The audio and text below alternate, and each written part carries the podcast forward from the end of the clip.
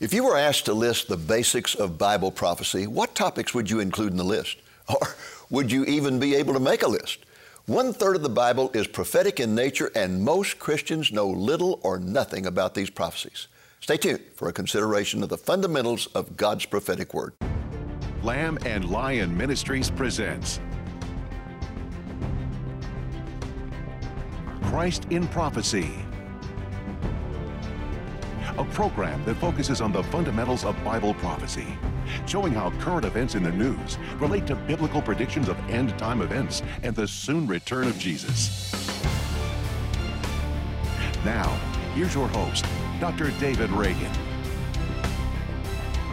Greetings in the name of Jesus, our blessed hope, and welcome to Christ in Prophecy. Well, as you can readily see, our set is just a little bit crowded today.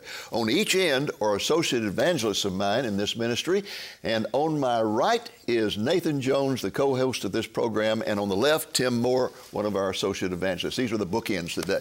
And sitting next to me is our very special guest. His name is Darrell Nunley. Darrell is a businessman from Winchester, Kentucky, and a lifelong Bible teacher. And he is a member of our ministry's board of trustees. And in just a moment, we're going to find out more about him. Well, the reason Darrell is with us today is because he's the co-author with me of a new book that we have just published. It is titled, The Basics of Bible Prophecy. And since we are the authors of the book, we are sitting in the hot seats today where our interview guests normally sit. And since we are the ones to be interviewed, I'm going to turn the program over to Nathan. Great. Thank you, Dr. Reagan. This is comfortable. All right. Well, Darrell, I got to say, this is a great book, sir. Before we get into your background, I want to know, what is your favorite chapter? You give 24 lessons like the Jews in prophecy, New Testament prophecy, the rapture, the Antichrist, the millennium. What is your favorite chapter? So you wanted to start out with the most difficult question, right? Yeah, sure thing. Let's get that out of the way. Well, I don't have it. Okay. I don't have one. Okay. I have two. Why is that? Two. And the reason being, number one of those two is chapter 18 is about the second coming. Yes. And then the other one is 23 about death. Okay. And the reason why I would say that they are the most favorable to me is because those are the ones that I believe, from my talking to a lot of other people, that they don't know quite as much about as some of the others. In other words, everybody wants to know about death, but nobody wants to talk about it. Right. And they don't understand what's happening at death, what's going to happen immediately, and then what's later, versus is the spirit going to always be conscious, or is the body going to be dead and gone forever, or are they ever going to be reunited? Just a lot of misinformation out there about death. Well, I can understand why you like death so much. How I met you is a fascinating story, because we met in Israel while you were taking your wonderful family around. And then I came up to speak at a church in Kentucky, and you told me something amazing, that you only had a few months left to live, according to the doctor. Is that why death is fascinating for you? Because you're here, you're alive, so what happened? Miracle. I hadn't even thought of that. No, the reason why I chose that one is that most people don't understand what happens after death. Okay. And many books go into it, and they make it complex. But Dave and I tried to make this very simple. It's amazing how many Christians think that when they die, they become angels. Yes. Well, we had a long discussions in your hotel about death because you were facing it. Do you think the Lord then has given you a second chance to write this book, to do all the ministry that you do? Well, I don't know what all God does or when, but yes, he has led me to this, and I had dreams of this book a long time ago. Okay. But thank goodness I didn't try to do it myself until I talked Dave into helping me with it. He is the mastermind behind this book. So the idea behind the book is Dave. Well, what's your favorite chapter? No, that's not true at all. No? The idea behind the book is his. Oh, well then. He's the one who came up with the idea. He's the one who came up with the vision. And I was just simply the one who said, I think it's a great vision, a great idea, and I'll help you. Okay? The meeting of the minds. Now, yes. Are you going to let me respond to that question? I asked it, yes. All right. Please do. Well, I don't know that I have a favorite chapter, but I'll tell you what I think is the most important chapter of the 24.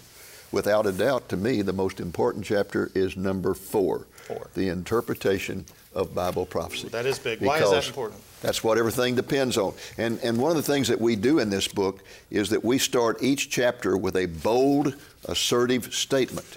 And in chapter 3, The bold, assertive statement that that's chapter 4, that we make is, Bible prophecy was meant to be understood by the common person. That means you don't have to have a PhD degree, you don't have to have a seminary degree, you don't have to have a degree in hermeneutics, whatever that is. I always want to ask who is Herman, but hermeneutics. But our point is that if you're going to understand Bible prophecy, you need to take it for its plain sense meaning. Okay. And the problem is that most people have always spiritualized prophecy. That's been true of the church since 400 AD, and the result of that is that the majority viewpoint in Christendom today is the amillennial viewpoint, which is totally based on the spiritualization of prophecy, of saying end-time Bible prophecy does not mean what it says. If you spiritualize prophecy, you will end up being an amillennialist or a postmillennialist. If you take it for its plain sense meaning, you become a premillennialist. And what happened was the Catholic Church in 400 AD adopted amillennialism, began to spiritualize all of Bible prophecy. Nobody could say anything because the church ruled absolutely. And it wasn't until really the 1700s when people could get hold of the Bible because of the invention of the printing press, and they began to read the Bible because it had been translated into their languages, and they began to say, hey, the Bible says Jesus is coming back on a reign for 1,000 years. It says so 6 times in Revelation 20. It says so all through the Old Testament. And they began to develop once again the idea of premillennialism, that the Lord is coming back to reign for 1,000 years. So that's, to me, the key to all of Bible prophecy. Do you approach it symbolically or for its plain sense meaning? Well, I think you all have answered one of the questions I would have asked, which was who came up with the idea for this book? And obviously it initiated with Darrell, and then, Dave, you followed up on that. But yeah, Darrell came up with the idea, the vision. He presented me with all the chapters, and he wrote a first draft of all of them, and then I took it from there. And you all really have touched on the purpose of the book, which is to get the average person understanding that they too can understand Bible prophecy, and then an outline of some of the lessons that Bible prophecy would teach. Yeah. What Darrell has taught for many, many years, an overview of the Bible, using a book similar to this. And that he came to me and said, you know, I've done this for years.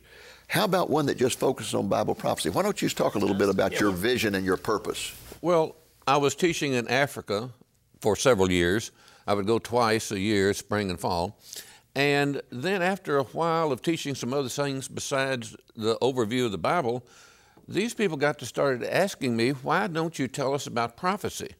And that's when I came back, I realized now, and looked up some prophecy and looked up some scholars. And that's when I landed on Dave and his conference. And I went to the first two and realized that this man's books I need to get. So then I went back and started teaching prophecy to those people in Africa. And what I liked about that is they had no preconceived notions. They weren't into spiritualization like a lot of Americans, excuse me, are. And they just wanted to know what the Bible says, plain and simple.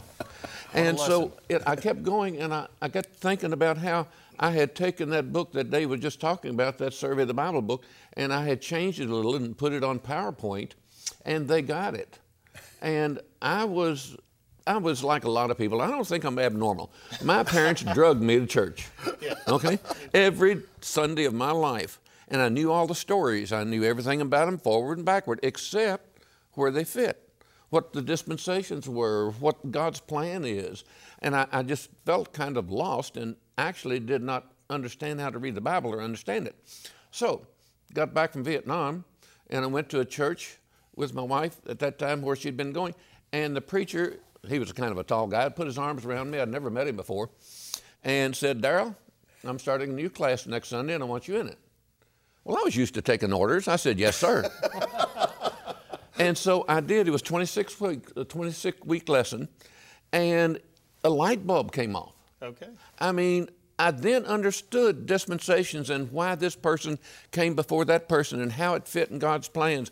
And not just the difference between Old Testament and New Testament, but the context of a lot of things in it.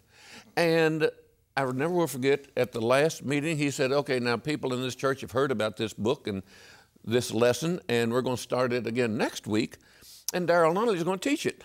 Surprise! Praise the Lord. Well, that's the best way to learn something. Oh, yes, right.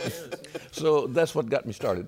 You know, it's fascinating to me. You mentioned the new believers in Africa resonating with this message of Bible prophecy. And I tell people all the time that when Paul went to the church at Thessalonica, he didn't wait years and decades like some folks tend to today to get around to Bible prophecy.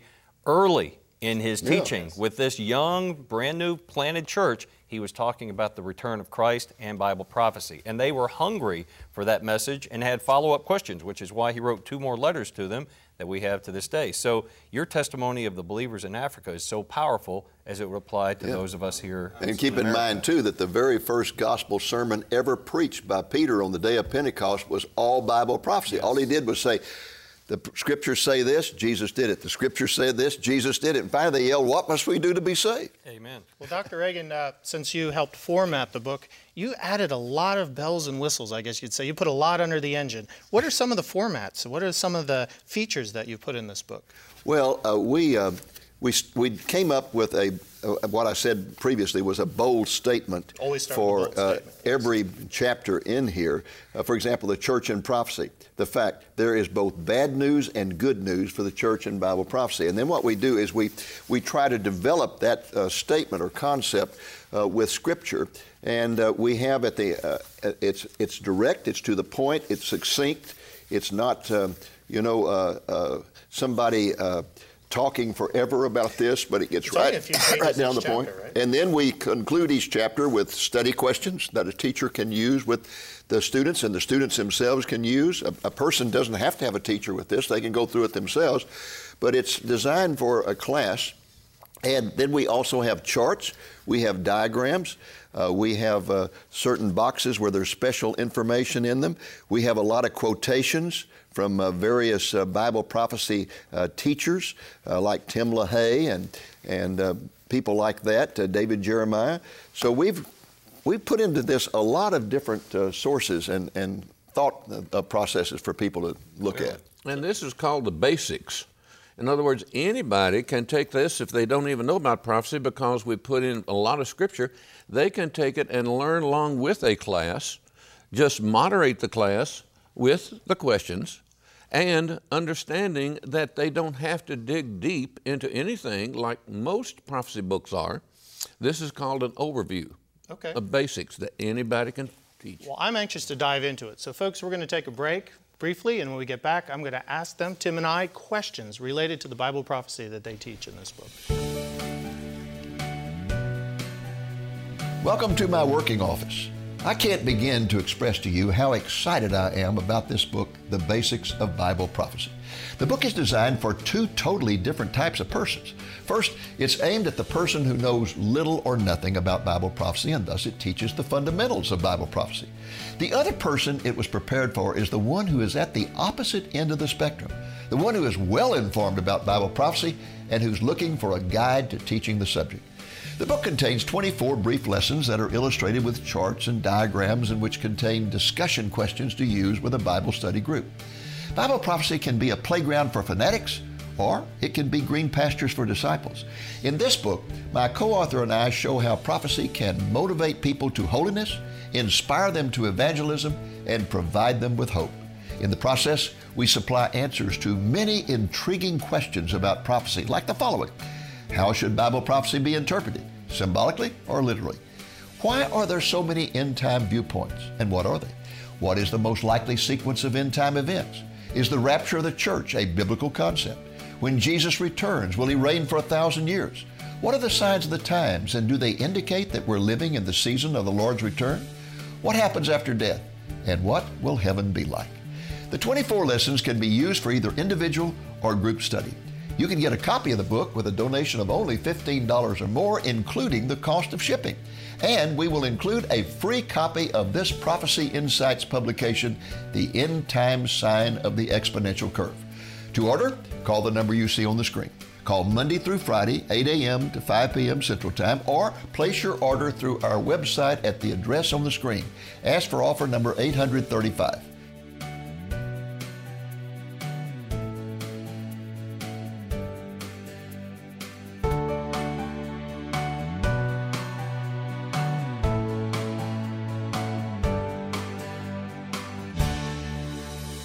Welcome back to Christ in Prophecy and our discussion of this new book, The Basics of Bible Prophecy. I'm Nathan Jones, Associate Evangelist and Web Minister here at Lamb and Lion Ministries, and on the other end is Tim Moore, who also serves as an Associate Evangelist with our ministry.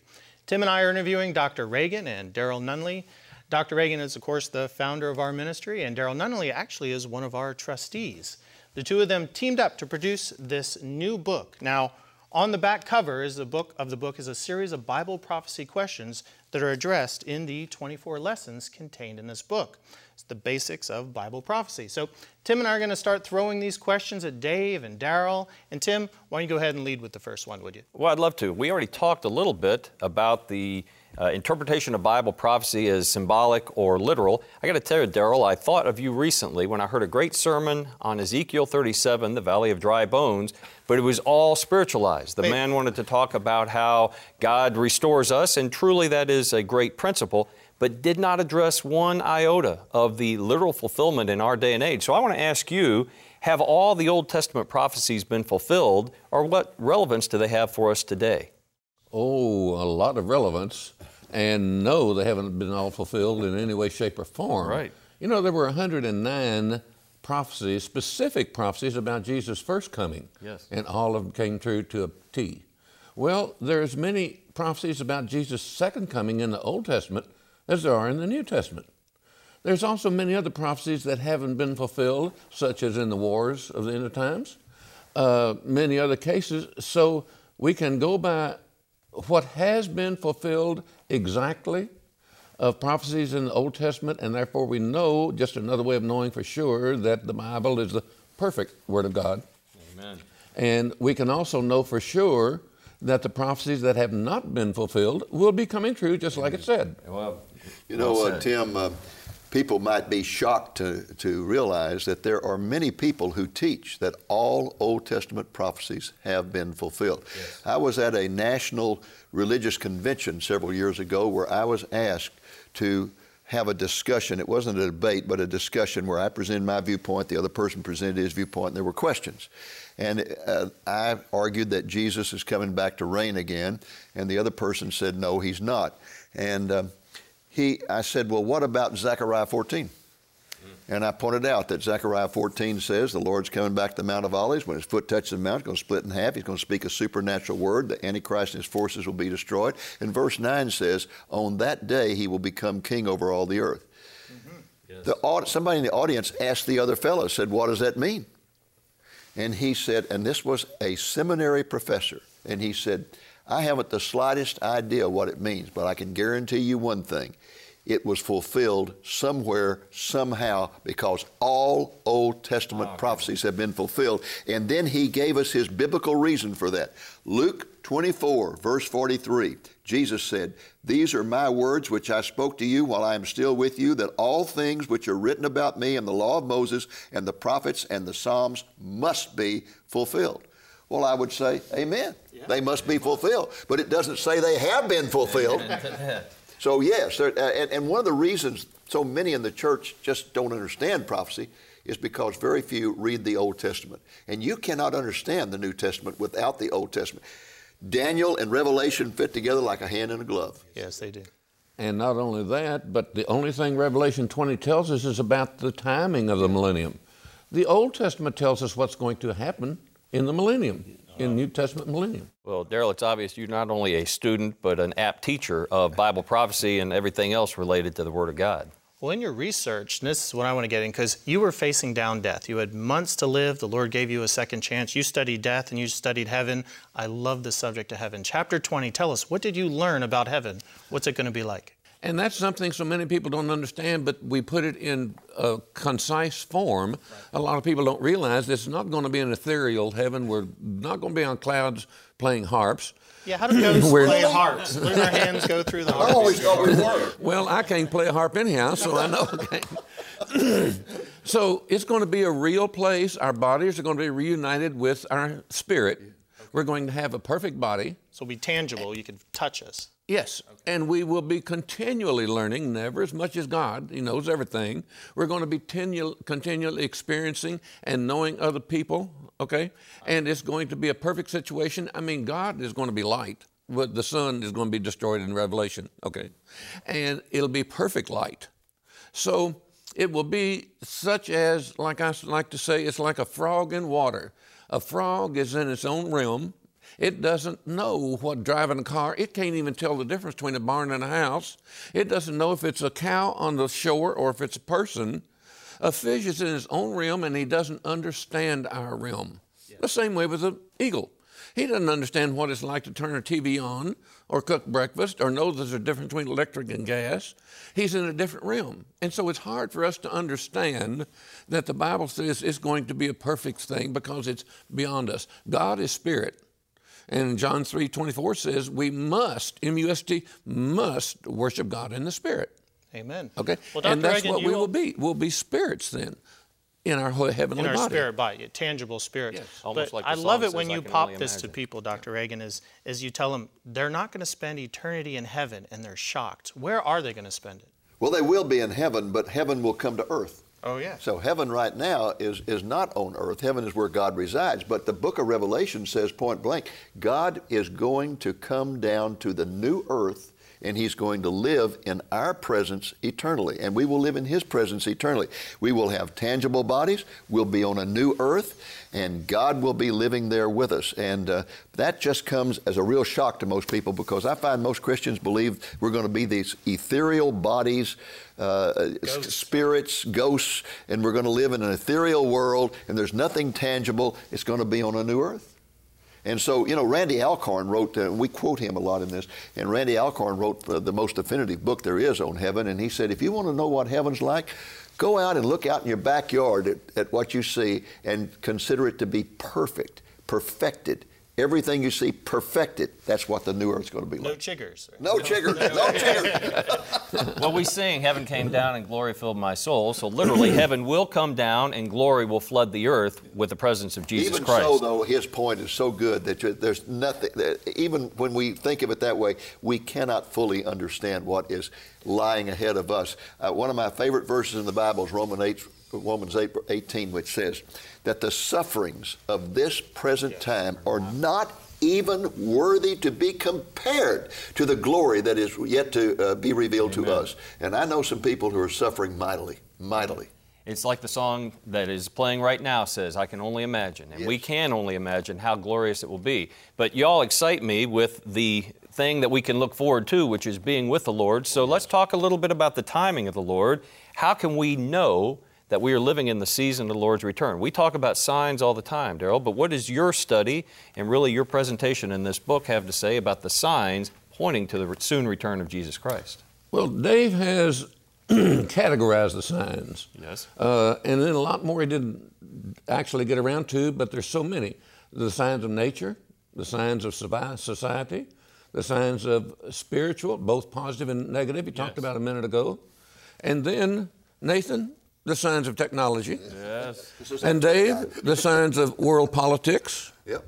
And Tim, the signs of Israel. Yes, sir. Okay. Especially but Israel. Here in just the last few years, like the last 3 or 4 years, I dare say practically every prophecy scholar has agreed that the main sign is convergence, the converging of all the other signs. Before that, for several years, it was about Israel and what's happened to Israel, through Israel, because of Israel, whatever, and they're still very important. But it's the convergence of all the signs coming together is how we know the season is near. Yes, sir. Oh, my. Well, I don't have anything to add to that. I tell you, that was very well put. We don't know the date. We cannot know the date. There are many people who think they do, but they're sincerely deceived. But we can know the season. Well, speaking of not knowing the date, you have a chapter on the rapture. There's a lot of fear right now with the world getting worse and worse. Some people are feeling a little hope right now with our current president, but overall the world's a mess. And Christians are worried that it's going to get so bad that we will live into the tribulation, the 7 years of God's wrath on this earth. And then we get this term, the rapture. Is it even in the Bible? What is the concept? Tell us quickly a little about that. Well, the rapture in the Greek was called Harpazo. And then when the Vulgate, Latin Vulgate was translated, it became raptura. Okay.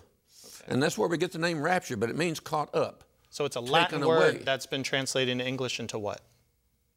Rapture. In other words, but some of the translations say caught up. That's okay.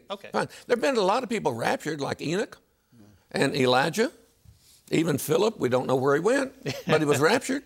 That's true. Jesus was raptured. So was Isaiah and Paul. So it's a very biblical concept. Yes, it is. And it's very clear that Jesus is going to keep the true believing church, not the fake people, Christians, but the true Christians.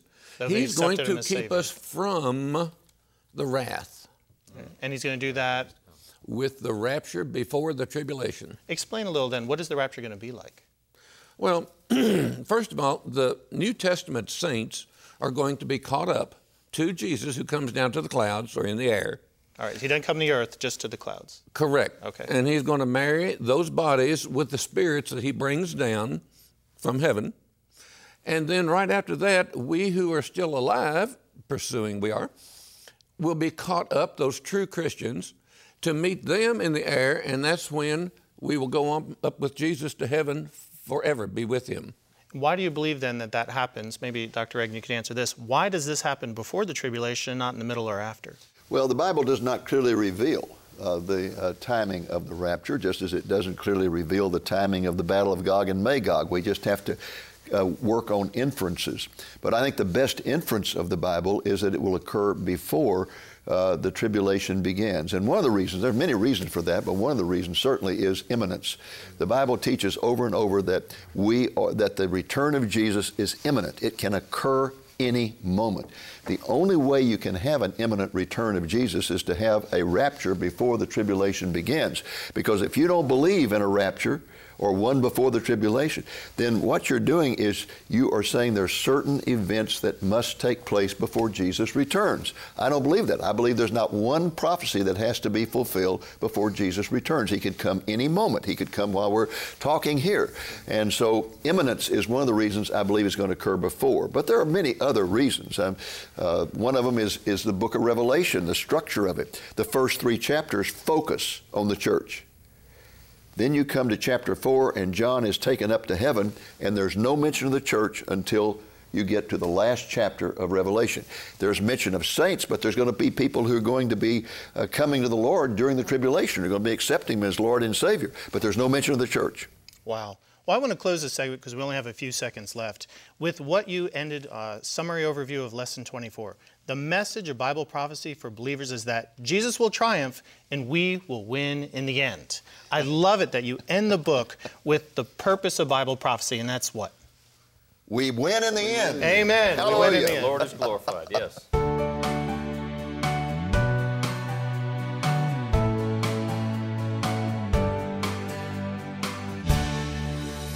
Well, folks, that's our program for this week. I hope it's been a blessing to you, and I hope you will order a copy of our new book and use it to organize a Bible prophecy study group at your church or home. Until next week, the Lord willing, this is Nathan Jones speaking for Lamb and Lion Ministries, saying, look up, be watchful, for your redemption is drawing near. Thank you for joining us on today's Christ in Prophecy, a presentation of Lamb and Lion Ministries, a non-denominational ministry dedicated to teaching the fundamentals of biblical prophecy and proclaiming the soon return of Jesus.